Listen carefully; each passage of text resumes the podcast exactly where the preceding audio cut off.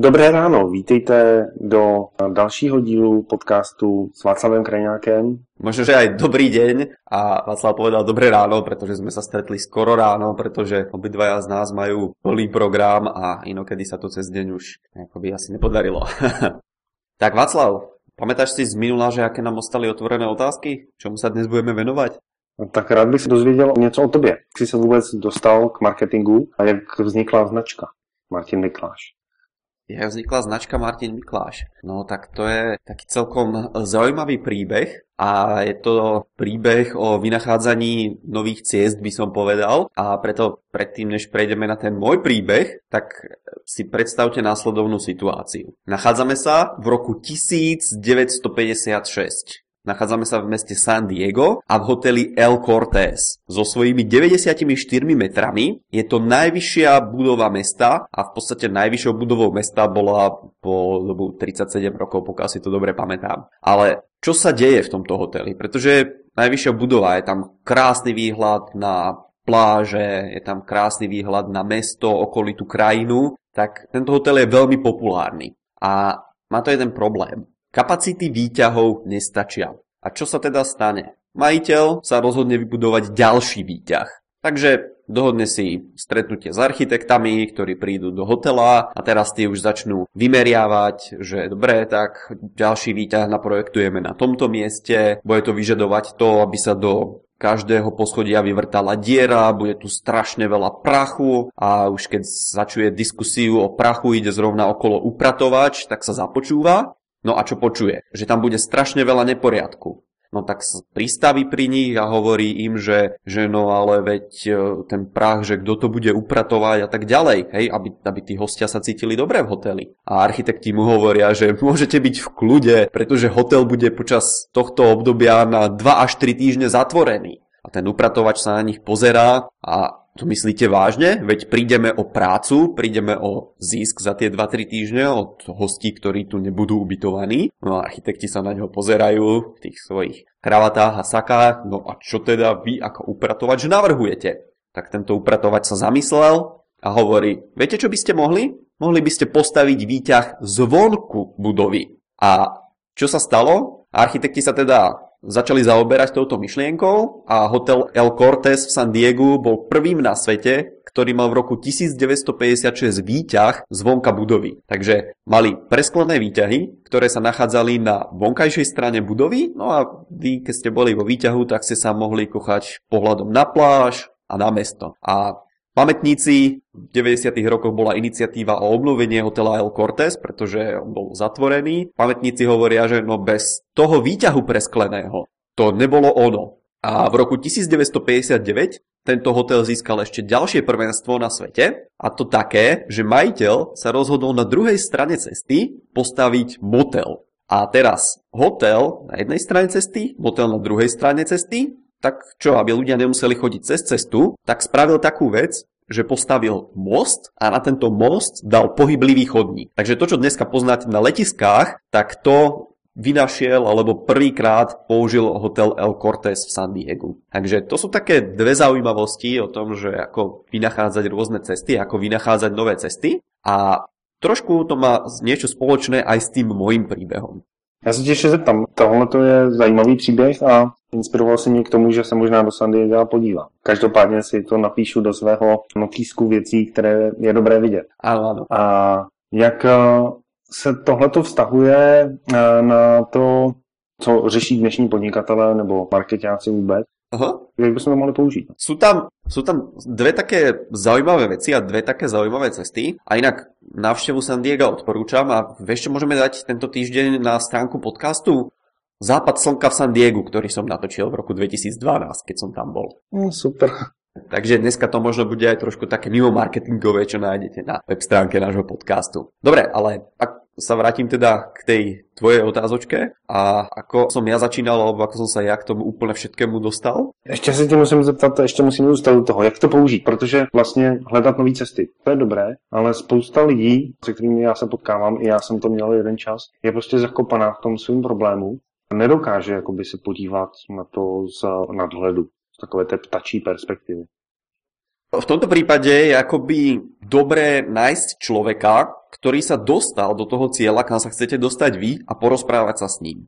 Takže je dobré mať tú vtačiu perspektívu, ako hovoríš ty, na strane jednej, no a na strane druhej sú aj cvičenia, vďaka ktorým sa dá cvičiť kreativita. Mm-hmm. A čo je teraz zaujímavé, tak sa bavíme o kreativite. Ale vtip je v tom, že vo veľa prípadoch marketing nemá s kreativitou nič spoločné. Zvyšovanie predajov, zvyšovanie ziskov alebo zvyšovanie tej spokojnosti osobnej v tom svojom vlastnom živote má často veľmi málo spoločné s vynachádzaním nových vecí so získavaním nových vecí alebo jednoducho s novými vecami. Hej, často je to ukryté v nejakých iných hodnotách. A uvediem nejaký príklad z konkrétneho života. Ľudia si myslia, že dobre, keď budem pracovať v reklamnej agentúre, tak tí ľudia, ktorí najviac zarábajú, tak musia byť určite tí, ktorí majú najlepšie nápady o tom, aký vtip vymyslieť, akú reklamu vymyslieť, akú vec spraviť. Hej, tak vám poviem, že vo veľmi málo prípadoch sú to títo ľudia a ešte ma napadá vlastne ďalší taký príbeh k tejto, tejto otázke alebo k tejto oblasti a ten príbeh sa týka súťaží, kedy sa hodnotia reklamy, kedy sa hodnotia dobré reklamy. A teraz ako to prebieha? Vy, pokiaľ ste firma, tak si necháte natočiť reklamu do televízie a reklamná agentúra vám to samozrejme natočí, vy potom tú reklamu vysielate v televízii a potom raz za čas bývajú súťaže o najlepšiu reklamu a vy si poviete, OK, super, rád by som sa do takej súťaže prihlásil, pretože ja som robil nejakú reklamu, no a ako si stojí v porovnaní s ostatnými. Tak vy sa prihlásite do tejto súťaže s tou vašou reklamou, tá vaša reklamná agentúra vás tam odprezentuje, pustí tú vašu reklamu nejakej v úvodzovkách odbornej porote, vy možno vyhráte tú reklamu a keď si to pozriete v časopise alebo v novinách, tak si pozriete, že aha, tak táto reklama vyhrala nejaké ocenenie, tak to znamená, že keď ju ja použijem, tak musím zarobiť. A viete, aký je najväčší problém týchto súťaží? Pašku, vieš, aký je problém týchto súťaží? Nevím, co chceš říct, ale já to vidím z toho pohledu, že to nevždy funguje, tak nemusí způsobit to, co chceme, aby to způsobilo. Aha. Když to řeknu, to, že se nám líbí nějaký vtip, nebo nějaká vtipná reklama, tak to ještě neznamená, že si tu věc koupím. Presne tak. A presne toto je ten problém, ktorý je s tou porodou, ktorá tam sedí. Tá porota nevie to najdôležitejšie. Tá porota vôbec netuší, koľko tá alebo oná reklama predala. A preto je úplne bežné, že firma vyhrá ocenenie, alebo v podstate reklamná agentúra si odnesie tú trofej a za pol roka tá firma, ktorá mala najlepšiu reklamu, skrachuje. Pretože reklama napriek tomu, že bola taká dobrá, tak nič nepredala. Hej? A zase sa dostávame naspäť k tomu, že čo je tou vecou, ktorá nám prinesie tie predaje. Ale dostaneme sa k tomu postupne počas tohto dnešného podcastu. Přesně tak. Já jsem si teď eh, úplně vzpomněl na reklamu na jednu minerální vodu, který jsou vždycky takový plný krásných žen a jsou v televizi a říkal jsem si, no to je paráda, ale stejně to vodu nepiju. Ale na reklamu se pozrieš rád, že ano? To ano, ale nic to se mnou nedělá. Takže tohle to může být taky jeden z těch problémů, že, jak, jak jsi říkal, ta reklama se může líbit, ale o tom, jestli má vliv na prodej té vody, nebo jestli má vliv na prodej té naší sekačky, o které jsme tady mluvili v předchozích podcastech, tak o tom nevíme nic. Často o tom neví ani majitel nebo tvůrce té reklamy. Na to se detailně dneska podíváme. Ale pojď, pojďme zpátky k tobě. Pojďme. Když ty jsi začínal, tak si určitě taky hledal nové cesty. Jedna z těch cest byla třeba marketing, ale jak jsi se vůbec do, té, do toho stavu dostal, že jsi objevil, objevil marketing? Ja som mal uh, také šťastie na rodičov, ktorí ma poslali na nejaké štúdia do zahraničia. Hej, a v podstate trávil som rok v Rakúsku, kde som študoval iba Nemčinu, potom som si spravil štátnicu v Nemecku. A keď som sa vrátil na Slovensko, tak v zahraničí som si hovoril, že tak všade dobre, doma najlepšie. A vrátil som sa na Slovensko. A teraz na Slovensku som si hovoril, že no tak moment, tak čomu by som sa tak mohol venovať? A došlo mi, že jednoducho to, čo mňa baví osobne, je chodiť na návštevy k ľuďom. No a teraz otázka je, že ako na tom zarobiť. A tí ľudia, ktorí chodia na návštevy k ľuďom, tak sú okrem iného napríklad aj finanční poradcovia. A ľudia, ktorí konzultujú s ľuďmi doma, hej, alebo predávajú hrnce, kozmetické výrobky a tak ďalej. A toto teda sa rysovala ako oblasť, ktorá by sa mohla spojiť s tou mojou záľubou chodiť na návštevy plus s tou potrebou niečo zarobiť. Takže ja som sa na to pozrel z čisto ekonomického hľadiska, vyhľadal som si na internete čísla a zistil som, že dobre, kto zarába najviac. No a najviac mi vyšlo, že sa zarába vo finančnej oblasti. V tej finančnej oblasti som sa na to pozrel dobre, v ktorej časti finančnej oblasti sa zarába najviac a to sú ľudia, ktorí radia firmám s financiami.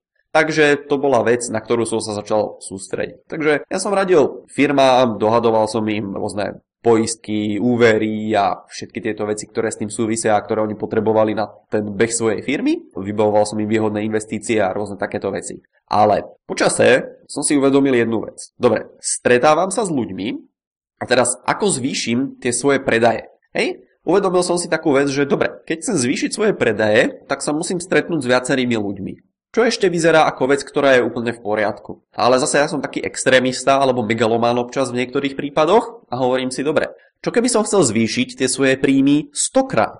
Z toho vyplýva, že sa musím stretnúť so 100 krát väčším množstvom ľudí. Ale pokiaľ by som sa dneska stretával s jedným človekom denne, to by znamenalo, že od zajtra sa musím stretnúť so 100 ľuďmi denne.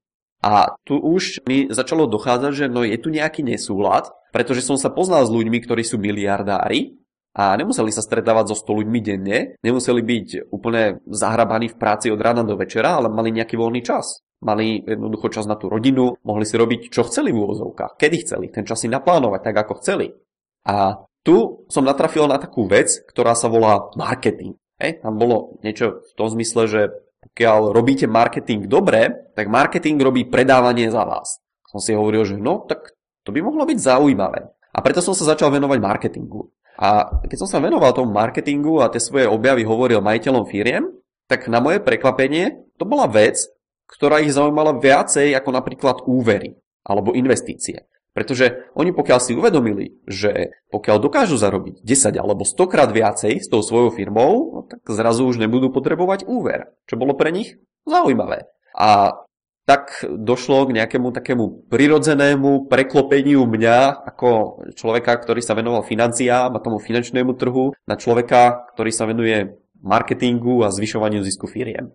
Začal si ten marketing dělat hlavně pro sebe a kdo byl tvůj první klient úplně? Fúha, v dnešnej dobe, ako v marketingu myslíš? Ano. Nemusí říkat samozřejmě jméno, protože to je určitě nějaký miliardé, miliardář a my bychom se třeba dozvěděli něco, co my bychom neměli vidět. v marketingu, vieš čo, nedá sa až tak presne povedať, že toto bol človek úplne, ktorý bol prvý v marketingu a posledný vo financiách. Hovorím, mm. že tam to bolo taký, taký plynulý prechod, kedy som sa bavil najskôr 99% času o financiách, o 1% o marketingu a potom tie financie klesali nižšie a nižšie a bolo to čím ďalej tým viacej o marketingu. Hej, takže nedá sa povedať, že, že bol nejaký jeden prvý, s ktorým by sme sa bavili len o marketingu, ale povedzme, že taký nejaký prelomový rok bol 2005-2006, kedy som sa úplne prestal baviť s ľuďmi o financiách a bavili sme sa len o marketingu. Takže v tom čase som mal klienta v Prahe, ktorý, keď to špecifikujem, tak budeme vedieť, o koho ide. OK. Tak mě by zajímalo ještě, se pustíme do toho, jak si vytvořil úplně nejúspěšnější blog eh, na Slovensku, tak by mě zajímalo dvě věci. Aha. Eh, jedna věc, jestli máš vizitku, kde je napsáno marketingový konzultant. Ano. Jo, ta vizitka vznikla kdy? Tak ja som odpovedal áno, že to je tá prvá vec, ktorá ťa zaujíma a aká je tá druhá vec, čo sa zaujíma? Dobře, ta druhá věc, která mě zaujímá, tak je jedna věc, jak multiplikovat svůj biznis, jak jako zvětšit, tak je marketing. A druhá věc je potom outsourcing, najmout si lidi. Ano. Takže Martin Mikláš a agentura Martina Mikláše ne, nepřemýšlel si někdy nad tím, že bys měl nějakou kreativní reklamní agenturu, něco takového? No, vieš čo, keď poznáš trošku osobnostné profily, tak vieš, že sú ľudia, ktorí sú extrémne kreatívni a ja skôr patrím na ten opačný koniec. To znamená, že to sú ľudia, ktorí sa perfektne vyznajú v číslach. Hej, takže akoby, že by som mal nejakú kreatívnu agentúru, tak to je vec, ktorá ma nikdy nelákala. Ja sa teraz ešte vrátim k tej prvej otázke na tie vizitky. To je zaujímavá vec a poviem ti takú vec, že v tom svojom podnikaní sa snažím držať následovného pravidla a to je, že vizitky si vymieňam. Ale vzniká tu malý problém ja vo svojom podnikaní som nikdy nemal vizit. A to je také vtipné. Takže pokiaľ za mnou prišli nejakí podnikatelia a bavili sme sa o voľačom, tak oni mi dali svoju vizitku a pokiaľ to bolo po roku 2008, tak ja som im dal odkaz akurát tak na moju web stránku. Respektíve oni si ma našli cez moju web stránku a nakontaktovali ma vďaka nej. To znamená, že oni už o mne vedeli všetko a ja som ich videl prvýkrát, keď som začínal podnikať cez internet v tom roku 2009. Takže napriek tomu, že som zastancom toho, že vizitky by sa mali vymieňať, tak ja som ten, čo vizitky len zbiera, takže je to taký jednostranný vzťah. A sa pýtaš ešte na vznik blogu? Jo, mhm, určitě.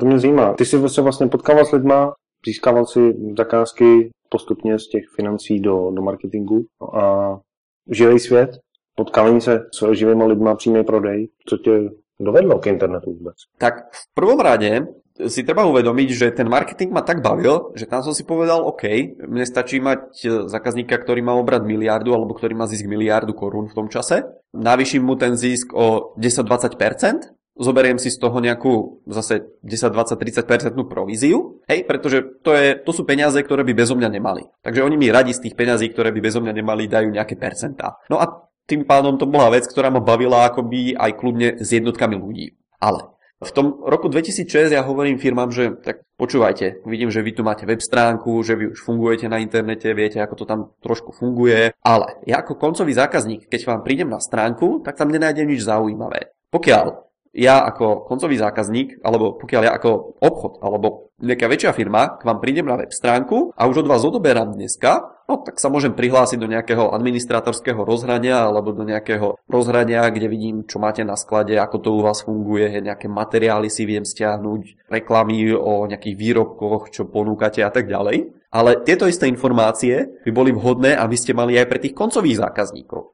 Hej? A to sa bavíme o roku 2006.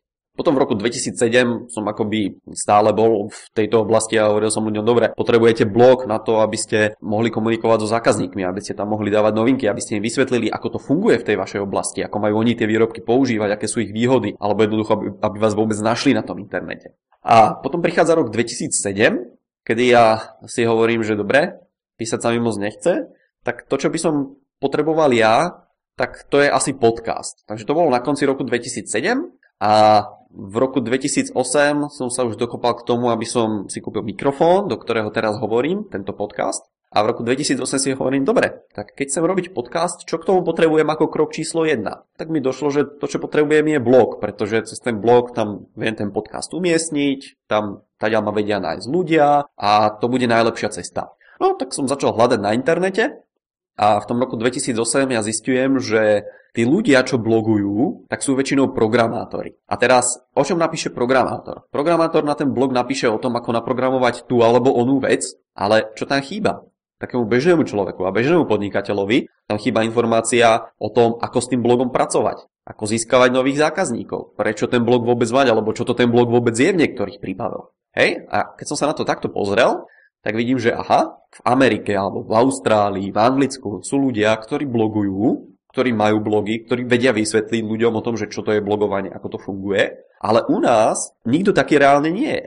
Takže počas toho roku 2008 som sa ešte stále pohrával s tou myšlienkou podcastu, ale ten blog mi tam chýbal. No, tak, tak som si povedal v roku 2009, no tak nič, tak založíme blog. A trvalo mi to 3 mesiace, priznávam sa. 3 mesiace mi trvalo, kým som napísal tie svoje prvé nejaké články, kým som zistil, ako to funguje s hostingom a čo to je vôbec, jak sa stránka, web stránka rozbieha. Teraz techniku si nechajme na inokedy. A dneska vám poviem, že behom 5 minút sa viem prihlásiť na internet a behom 5 minút viem rozbehnúť nový blog niekomu.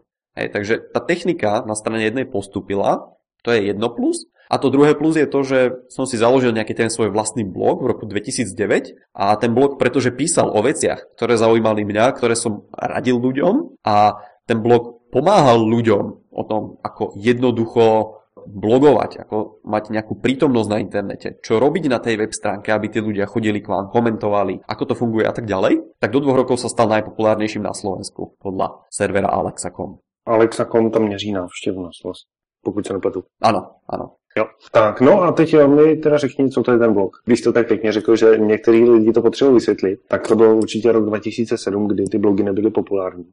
Ale jaká je tvoje definice blogu? Jenom tak jako úplně jednou větou. Potom na to klidně můžu říct svůj názor, protože já jsem taky pár článků napsal a tak se o tom můžeme bavit. Ale určitě nesmíme zapomenout na to nejlepší dnešní téma. To je, jak eh, to udělat, aby naše reklamy byly správné a přinašeli nám peníze. Ale ten blog. Ten blog. Mám nejaké články na mojom blogu o tom, čo to je ten blog, ale takou hlavnou nosnou myšlienkou by som povedal, že je interaktivita. A na tej myšlienke blogov a blogovania v dnešnej dobe beží, bežia takmer všetky populárne stránky. Keď sa pozriete na YouTube, Bavíme sa o videoblogovacej službe. Keď sa pozriete na Facebook, bavíme sa o mikroblogovacej službe. Keď sa pozriete na váš obľúbený portál, tak ten zoraďuje články systémom, že najnovšie články sú prvé a staršie sú niekde vzadu. To je zase myšlienka, ktorá vznikla z blogov. Takže blog na strane jednej v tom, v tom základe je interaktivita, no a na strane druhej je to to, že novšie články sú na začiatku. Ale, no, no? Já to vidím v tom ještě, že je tam ten blog, aspoň dřív, když majitelé firm nebo vůbec lidé chtěli něco publikovat, tak to měli hodně těžký. Knížky byly drahé, takže si vlastní knížku nemohli vydat. Nemohli nikam napsat, aby si to někdo přečetl. Mohli napsat třeba nějaký inzerát nebo něco takového. Ale co blogy udělali po tom roce 2000, kdy vznikly, tak je, že dali lidem nástroj vyjádřit něco, co mám v hlavě, umístit to někam. Jak jsi říkal, tam už je forma, jestli to je videoblog, to znamená, že tu svoji myšlenku, ten svůj nápad nebo cokoliv vyjadřuji videem, nebo v mém případě nějakými články, v svém případě taky články, nebo spousta lidí vyjadřuje tvoje myšlenky na sociálních sítích. A je pravda, že díky tomu vznikla spousta informací, které jsou bezcenné, které jsou zveřejňované. V dnešní době se každý rok zveřejní tolik informací, jako zveřejnil celý svět do roku 2000. No, že to je neuvěřitelné množství informací. A ten blog nám v tom pomáhá. Ano. Protože my díky tomu, ty si toho důkazem, k sobě můžeme přitáhnout lidi, který daný téma zajímá, který zajímá to, co máme v hlavě a to je, to je paráda. Taká zaujímavosť ešte ohľadne toho môjho blogu. Keď som začínal, tak ako som už povedal, že ja nie som moc na tú kreativitu alebo grafiku a nejaké takéto veci. Tak v tom roku 2009 si hovorím, že spustíme to, dám tam nejaký obsah, a viete, čo ten blog nemá do dnešného dňa? Nenájdete tam logo. Takže Web stránka sa stala najpopulárnejším blogom na Slovensku. Vďaka stránke rozhľadňa.sk som bol schopný rozbehnúť projekty ako napríklad e-mail akadémie od Davida Kirša, hej, alebo v podstate spropagovať tú jeho službu Smart Emailing, vďaka ktorej dneska ľudia rozosielajú e-maily. A to všetko sa rozbehlo na základe toho, že s Davidom sme sa stretli v tom roku 2009 a David hovorí, a ja tu mám nejakú službu a ty máš nejaký blog. Čo keby sme to nejako dali dokopy? A napriek tomu, že tam nie je žiadne logo, tak tá stránka dokázala takéto veci. Takže tu sa dostávame už k tomu, že čo je dôležité v reklame a čo nie je dôležité v tej reklame, či už vlastnej alebo v tej firemnej. Čo máš k tomu, Vašku? Já si myslím, že logo není důležité. Aha. Ale to si myslím teď. Když jsem zakládal, jsem o tom mluvil. Když jsem měl svoji první firmu, svoji druhou firmu, svoji třetí firmu, tak první, co jsme začali dělat, bylo logo. A grafici na nás měli takové ty otázky, prostě co to má vyjadřovat, s čím to chceme mít spojený a, a jestli chceme být opravdu spolehliví, anebo mladí a úspěšní a všechny tyhle ty věci. My jsme tam vymýšleli blbosti a to logo jsme vytvořili a bylo nám k ničemu. Takže mě hodně zajímá, co máš na srdci k tomu, aby nám naše reklama fungovala. Jestli tam to logo nemá být, nebo jestli to logo nefunguje, jestli není potřeba, tak co to má být? Co způsobí, že ta reklama funguje? Teraz mi napadá krásny príklad a to je reklama na Rolls-Royce, ktorú napísal David Ogilvy. A ako tá reklama vyzerala? Zobrali ste si noviny v tom čase alebo časopis a listovali ste nimi. A zrazu ste prišli na nadpis, ktorý hovoril vo voľnom preklade niečo v tomto zmysle. Pri rýchlosti 100 km za hodinu je najhlasnejší zvuk, ktorý počujete v tomto aute, tykanie hodín na palubnej doske. A teraz vy ste zbadali takýto článok a pustili ste sa do čítania. A na konci ste zistili, že v tom vašom časopise, kde sú napríklad recenzie aut, tak toto nie je recenzia auta, ale toto je zrazu opis výrobku, alebo lepšie povedané, jedná sa o nejaký copywriting, to znamená, že dobre napísaná reklama na výrobok, s tým, že zákazník sa dozvie, že číta reklamu až niekde úplne na konci. Pretože na konci bolo napísané, že v prípade, ak si myslíte, že by toto mohlo byť niečo pre vás, sa pozrite na protiláhlú stránku, kde je kontakt na vášho najbližšieho dílera. Hej? A tomuto sa hovorí direct response, pretože tá reklama ma priamo vyzýva k tomu, aby som niečo spravil. Direct znamená priamy a response znamená odozva po anglicky. Takže direct response reklama je reklama, ktorá je zameraná na odozvu. A toto je reklama, ktorá slúži na to, že, ako si to povedal dneska ráno, keď sme sa rozprávali, To už si nepamatuju, protože to už je hrozně dávno. Hovoril si, hovoril si, že direct response reklama je taká reklama, ktorá vie všetko. Jo, jasně. Já jsem teď eh, nedávno se koukal na jeden proslov Davida Ogilvyho. To je jméno, které v reklamě, když řeknete, tak lidi se pokývají hlavami a řeknou si, ty ten asi o té reklamě něco ví. A on napsal knížku o reklamě a to je taková Bible. A najdete ji skoro v každé reklamní agentuře, můžete se o ní bavit s kýmkoliv. A jedna věc je, že je to zajímavá knížka, a druhá věc je, že si ji dávají do knihoven lidi jen tak, aby ji tam měli. Ty principy potom nepoužívají. A ten princip je úplně jednoduchý. Já, když udělám nějakou takovou reklamu, direct response reklamu, tak vyzývám k akci. A tu akci vždycky můžu změřit. Jinak by to nebyla měřitelná reklama. Takže mám vždycky informace k tomu, jestli ta daná reklama funguje nebo nefunguje. Naproti tomu, když udělám reklamu, kde dám svoje logo a napíšu tam, jsme krásná firma, tak to nemůžu změřit. Protože nevím, co ten člověk udělá. On se na to podívá a řekne si, no super. A, a nebo se na to podívá a začne hledat něco. Nemá tam jasnou výzvu k akci, kterou můžu měřit. Dostávám se k tomu, že o čem jsme se dneska bavili to, jestli je nějaká reklama krásná nebo není krásná, nerozhoduje. Rozhoduje to, jestli ji dokážu změřit a jestli mi přináší to, co potřebuji. A často ty reklamy, které vyhrávají, tak to jsou ty, které jsou kreativní, krásný, ale nejsou měřitelné. A další věc je, že ty reklamy, i pokud jsou měřitelné, tak eh, majitelé firmy je neměří. To je, to je další věc. Potom v dalších dílech podcastu se na tohle podíváme. Ale když něco měřím, tak vím, jestli to funguje nebo nefunguje. Jelikož uh, direct response reklama se dá měřit, tak můžu říct, jo, ta funguje a naopak, uh, když vám někdo z kreativní agentury, z nějaké takové běžné reklamy řekne, jo, to by mohlo fungovat, tak vám to nedokáže zaručit a když se s ním pobavíte za 6 měsíců, tak často ani nevíte, jestli přišli ty zákazníci díky tomu, anebo, nebo ne. Takže jo. Ja mám taký nápad teraz pretože sa nám už čas naplňa, tak o čom by sme sa mohli na budúce porozprávať, tak to je to, ako získať reklamu zadarmo. Čo ty na taký nápad hovoríš? To je dobrý. To je dobrý nápad. Že? No, jak získat reklamu zadarmo. Teď, teď mi napadá, jak bychom to mohli použít. No, dobře. Já se těším na ten příští díl. Dobre, takže v tom prípade sme radi, že ste s nami. Pozrite sa na web stránku, pozrite sa na Západ slnka, ktorý som amatérsky natočil v San Diego v roku 2012. Stiahnite si prípadne z minulých dielov pdf ktoré sme pre vás nachystali a tešíme sa na vás o týždeň. Václav? Těšíme se na vás o týždeň a dneska jsme se bavili o Direct Response, takže my tenhle ten podcast pouštíme do světa a naše výzva k akci je jděte a podívejte se na západ slunce. A my si samozřejmě můžeme změřit, kolik lidí se podívá na ten západ slunce a podle toho zjistíme, jestli ta naše reklama na západ slunce měla úspěch nebo ne. A když tak ji vylepšíme příště. Presne tak. A keď sa vám to bude páčiť, tak to kľudne lajkujte, zdieľajte so známymi, pošlite im to e-mailom a my už si dosledujeme, čo ste s tým spravili. Do počutia. Mějte se krásně.